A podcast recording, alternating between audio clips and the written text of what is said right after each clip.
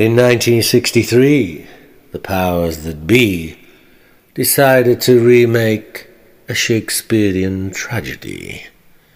Cliveden House became the stage set for a brand new production of Romeo and Juliet. The cast consisted of a Bond girl brunette, a huggy bear Russian, and a very British baronet.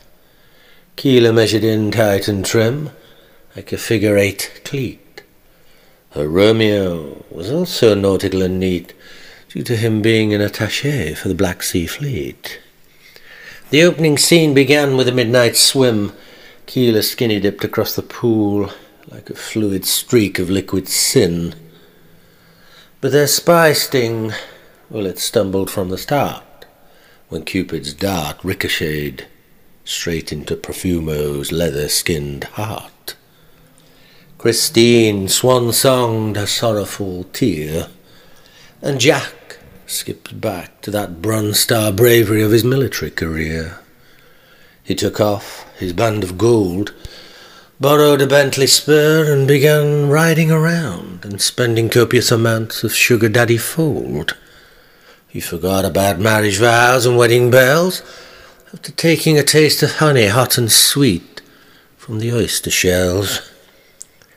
The back channel spy from London's Devonshire Street also began to feel the heat burning under his feet.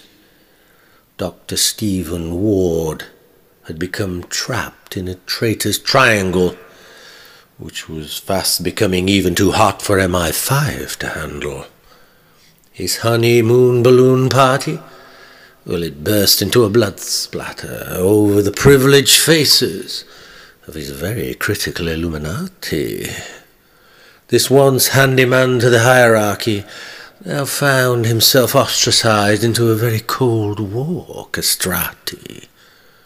Ward became persona non grata, falling from his star spangled strata all the way down into the dirt of a beggar's operata.